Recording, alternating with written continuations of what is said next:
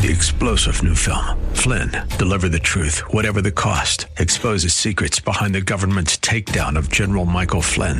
Flynn knew what the intel world had been up to. He ordered the first audit of the use of contractors. This set off alarm bells. He told the truth. He was the most dangerous person for Donald Trump to hire. They had to get rid of Flynn. Flynn, deliver the truth, whatever the cost. Available now. Watch it today. Go to salemnow.com. Salemnow.com. Repentance in its completion is not just a change of mind, but it's a conversion of my ways. I turn from my sin and I turn to God. That's what Peter said repent and turn to God. And when that happens, I get the third component, which is the cleansing of my sin. Welcome to The Barnabas Effect with Paul Purvis, Senior Pastor of Mission Hill Church, a multicultural, multi generational, multiplying church focused on shining the light and love of Jesus like a city on a hill. You're invited to visit any of the three locations in Temple Terrace and Tampa. For information and locations, visit missionhill.org. That's missionhill.org. Now, with today's message, here's Pastor Paul Purvis. How do we demonstrate faith in the name of Jesus? What does that look like in a practical outflow in our life? Well, what is faith? What is faith? Yeah, Hebrews tell us it's when we accept or, or when we embrace those things that we cannot see. It's believing or trusting in that which we do not know or perhaps do not fully understand. And in Scripture, our faith is always active. So that's why James would say things, the half brother of Jesus, like, don't just be do, uh, hearers of the word, be doers. Our faith is active. And so, Peter, second message of the Christian church, and here he is. He's talking about an active faith. Look at verse 19. And now, finally, we're at the focal verses for this passage of Scripture. Repent, therefore, and turn back, that your sins may be blotted out, that times of refreshing may come from the presence of the Lord and that he may send the Christ appointed for you, Jesus. You need refreshing? You feel paralyzed? You feel dry or dead in your faith? This is the key. Circle this verse in your Bible. Dog ear the page. Mark it with the ribbon. Whatever you've got to do. We will all have those times where we feel like things have gone astray. It's in those moments that we must cry out to God in repentance. Throughout Scripture, repentance has always been God's path to experiencing His grace. That's why the Old Testament prophets would say, Repent, Israel, and turn back to God. And we see why that's so important. When we repent, what happens? We repent that times of refreshing may come from the presence of the Lord. We repent that times of refreshing may come from the presence of the Lord. So, you ever feel like you need refreshing? You ever feel paralyzed, disabled, dry in your faith? Then the first thing you need to do is say, God, what do I need to repent of? Now, I want to say something for the second time. There are physical and mental conditions that cause us to need medical help to get through the situations of life. However, we should never go down that path until we first held up God's word and said, Is there anything in my life that's inconsistent with the way that God wants me to live. I believe this passage teaches us that the key to being refreshed and revived in our spiritual journey is living a repentant life.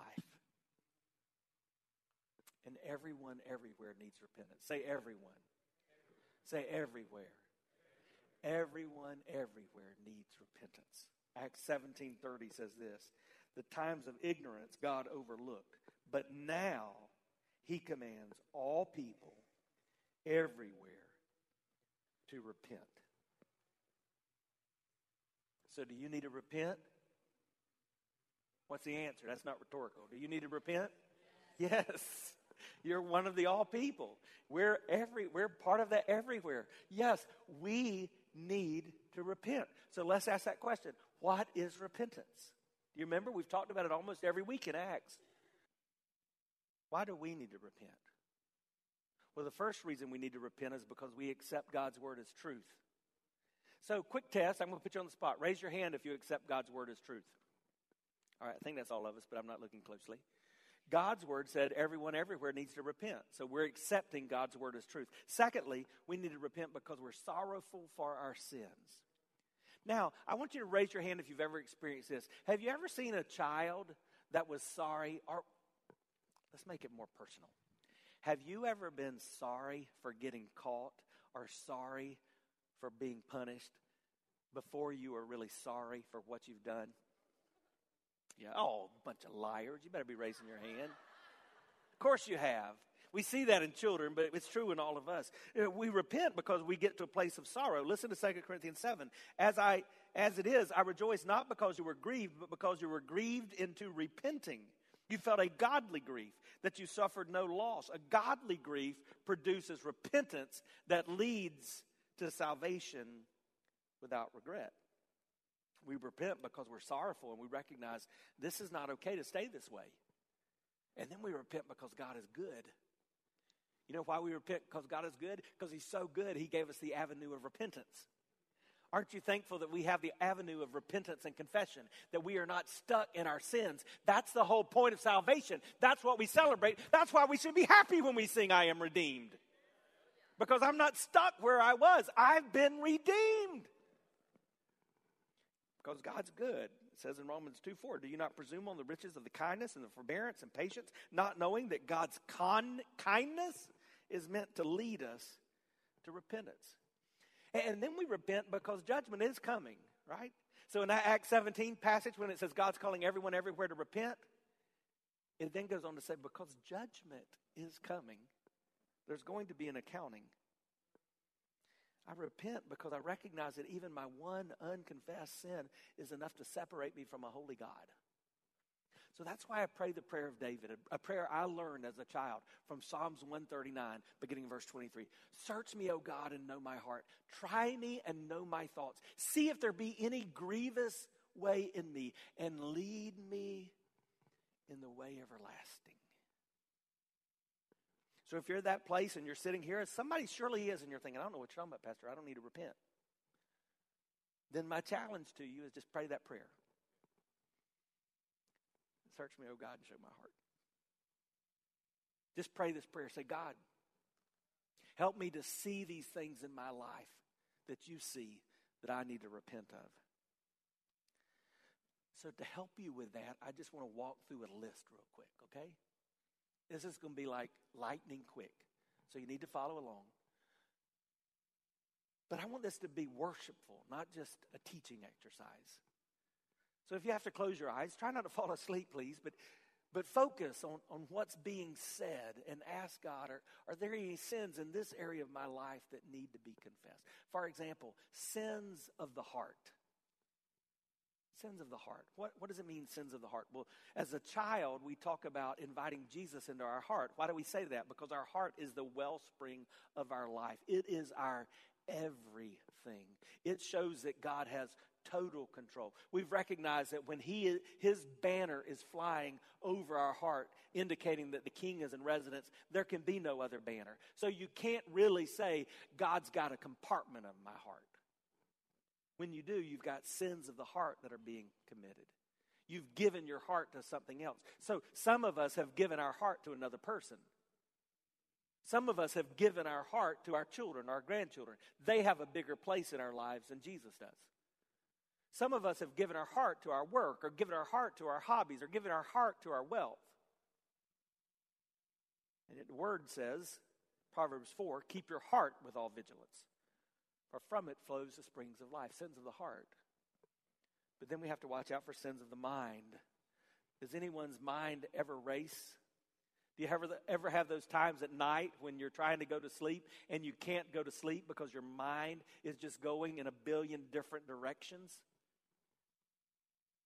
I've told you it's, it's crazy, it's, it's embarrassing to admit, but my mind, I can be talking, I can be preaching and my mind's thinking, okay, what else is, what's next? What's going on? What's, I mean, our minds are crazy. And yet Scripture says, 2 Corinthians 10 5, we destroy arguments and every lofty opinion raised against the knowledge of God. We take every thought captive to obey Christ. So some of us, we commit sins of the mind, and they look like this. Maybe they're lustful thoughts, or envious thoughts, or greedy thoughts, or hateful thoughts, or bitter thoughts. And I'm just the tip of the iceberg. You get the picture? Our mind, we think things that are not honoring to God. And at the end of the day, anything I do that's not pleasing to God becomes sinful, even in my thought life. So, am I taking my thoughts captive? Do I have sins of the mind? Sins of attitude. This was a big one among many of us who call ourselves Christ followers. Our attitudes are just not honoring to Jesus. We're negative, or again, we're bitter, or, or we're hateful, or we're just We act sad all the time. Ephesians 4 2 says, with all humility and gentleness, with prudence, bearing with one another in love. When we have attitudes that honoring Jesus, let me just tell you what they look like. It's called Galatians 5, fruit of the Spirit love, joy, patience, gentleness, kindness, self control. Then there are sins of speech. Boy, this is a tough one, isn't it? Anyone else read a proverb a day like I do? It's hard to do that and not recognize almost every day our tongue gets us in trouble. And God warns us regularly to watch out. It's not just gossip, it's not just bad language, it's hurtful things, it's speaking too quick, it's talking too much. Even today, Proverbs 26, it, it talked about the danger of being hurtful and then just saying, I was just joking sins of speech. Jesus said on Matthew 12 36, I tell you, on the day of judgment, you'll give account for every careless word you speak. That's frightening, isn't it? Now, I just want to remind you what we're about to get to.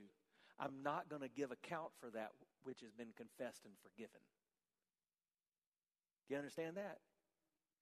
If I confess my sin, he's faithful and just to forgive me of my sin and cleanse me of all unrighteousness. So I'm giving account for that, what I, that I've not dealt with, that I've not confessed and repented of. And then sins of relationship. And certainly these are sins like adultery and, and those kinds of things that are relational sins. But let me just tell you, I think it's really talking about sins that are between brothers and sisters in Christ. I mean, it, it really is absurd to think that we can be brothers and sisters in Christ and ever let anyone outside of our circle of love. There's no sin in the family of God that you cannot forgive another of. Why? Because God forgives us of anything that we confess to Him. Who are you above God? And that's why Jesus would say in Matthew 5 if you have an offering, a gift at the altar, and there remember your brother has something against you, leave your gift there before the altar and go and be reconciled to your brother, and then come and bring your gift. So this means you've got to do all that you can do. Now, let me just tell you there are times you've done everything you can do. There have been relationships in my past where I, I feel like I've done everything I can do. And when you've done that and you've been obedient to Scripture, then you go about your worship of the Lord and you leave that to the Lord. But until you've done everything you can do, you're not followed through in that desire to be reconciled. And then there's just a big category I'd call sins of commission. This is when we do those things God said don't do. Hey, here's a little test for us. On the count of three, I want you to say something that God said don't do, okay? So, like the thou shalt nots or anything in Scripture God said don't do. Everybody say something out loud that God said don't do on the count of three. One, two, three. So, there's a lot of things, right? So, when we do these things God said don't do, that's a sin of commission. We committed a sin. Because it says in 1 John 5 that we know that we love the children of God when we love God and obey his commandment. For this is the love of God, that we keep his commandment. And then there's one more category not just sins of commission, but sins of, oh, this is a biggie, isn't it? These are things God tells us to do that we don't do. So I can tell us because we're here, right? But, but when I'm not faithful assembling as the body, God told me to do that in Hebrews forsake not the assembling of yourself together. So when I'm not faithful in that, that's a sin of omission. And remember, even one sin separates me from God. When I don't hunger and thirst after righteousness, that's a sin of omission. When I'm not praying without ceasing, that's a sin of omission. James 4:17 says, "Whoever knows the right thing to do and fails to do it for him it is sin." Now, why is repentance so important? Remember what I said were the theme verses. Verse 19 and 20. Repent, therefore, and turn again, that your sins may be blotted out, that times of refreshing may come from the presence of the Lord, and that he may send the Christ appointed for you. Three things. When we repent, our sins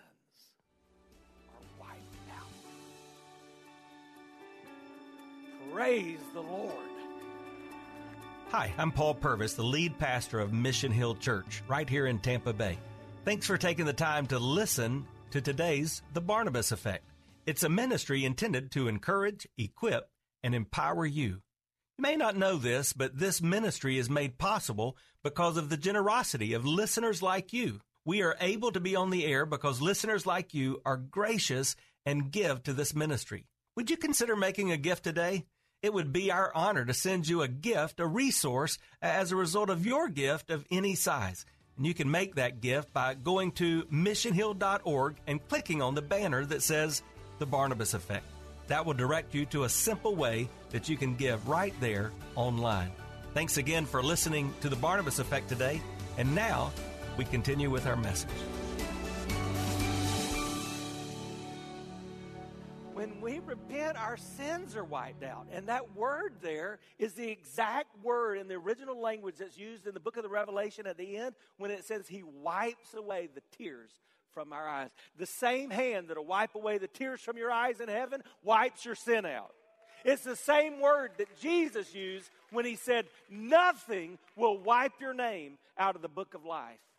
It's a word that was used, and I started to bring a piece of papyrus that I bought in Egypt. But on papyrus, when you would write, when the scribes would write on papyrus, that original paper, when they would write on that, you could take something and you could you could just wipe off the writing because the ink that they were writing with would not sink into the papyrus.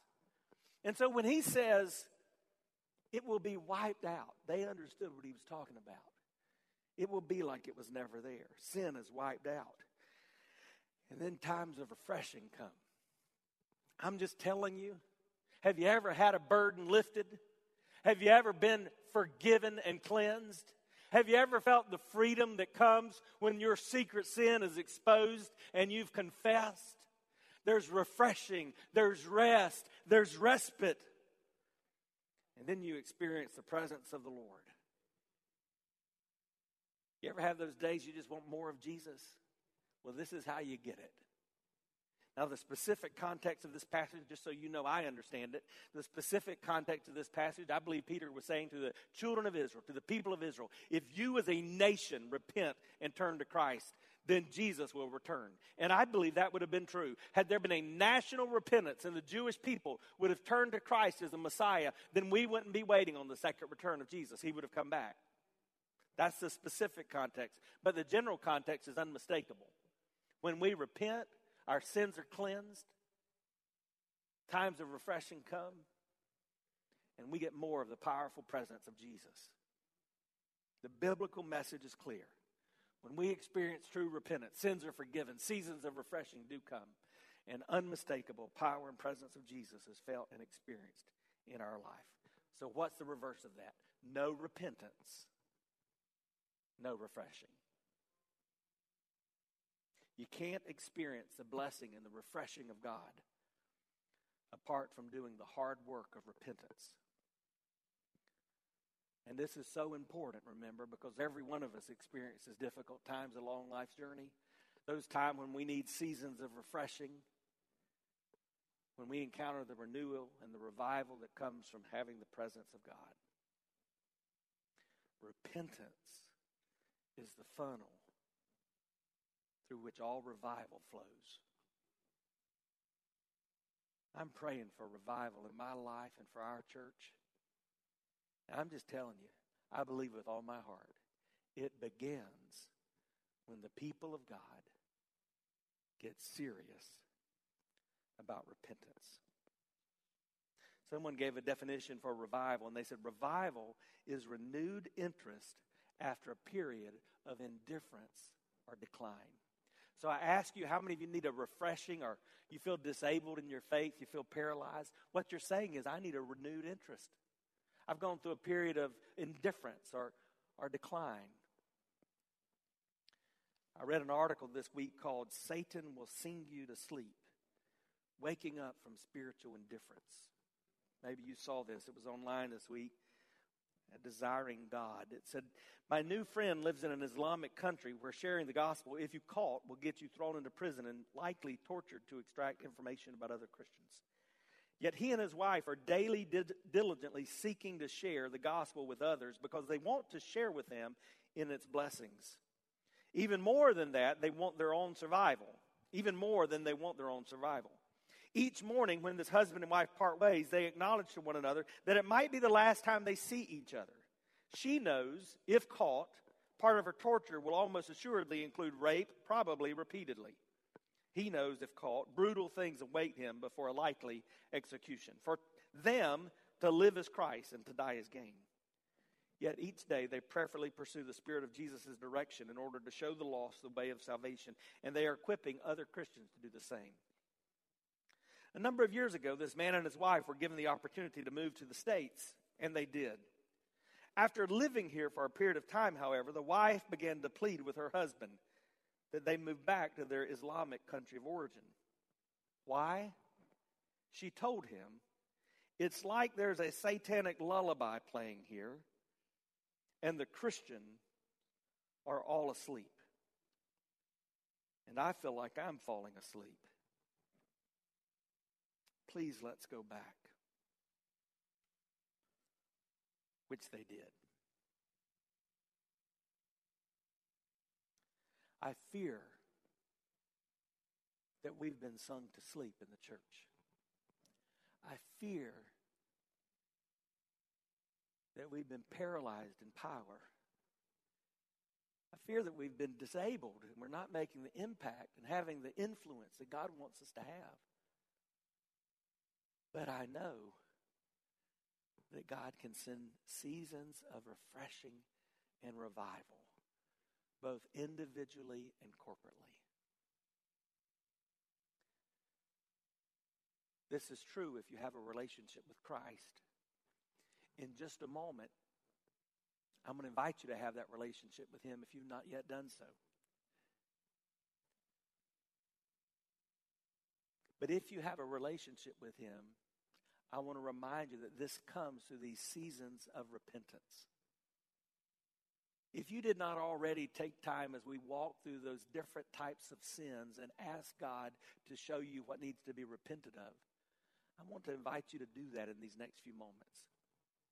And then I'm going to invite you to celebrate what God's given us to show that He does give that forgiveness and cleansing that brings those seasons of refreshing. See, when Jesus was meeting with his disciples just before his crucifixion, he took from the piece of bread on the table, he took from the cup that was before them, and he said, This represents my body and my blood. They didn't understand it. But those early Christians, after his ascension, would soon put it together. So when Paul would write to the church at Corinth, he would remind them of the words of Jesus. And he would instruct us to do what that first church did to come together regularly, to take of the bread, to take of the cup, remembering the death of Jesus and what that makes possible. What does the death of Jesus make possible? Our forgiveness. Forgiveness which comes repentance and confession before God. You've been listening to The Barnabas Effect with Pastor Paul Purvis. The Barnabas Effect is here to provide listeners like you with biblical truth and spiritual encouragement. But it can't be done without your financial support. Go to missionhill.org and click on the Give tab. Your financial support helps us reach those seeking truth about God and themselves. Thank you for giving at missionhill.org. And join us weekdays at 9 a.m. for the Barnabas Effect with Pastor Paul Purvis on Faith Talk AM 570 and 910.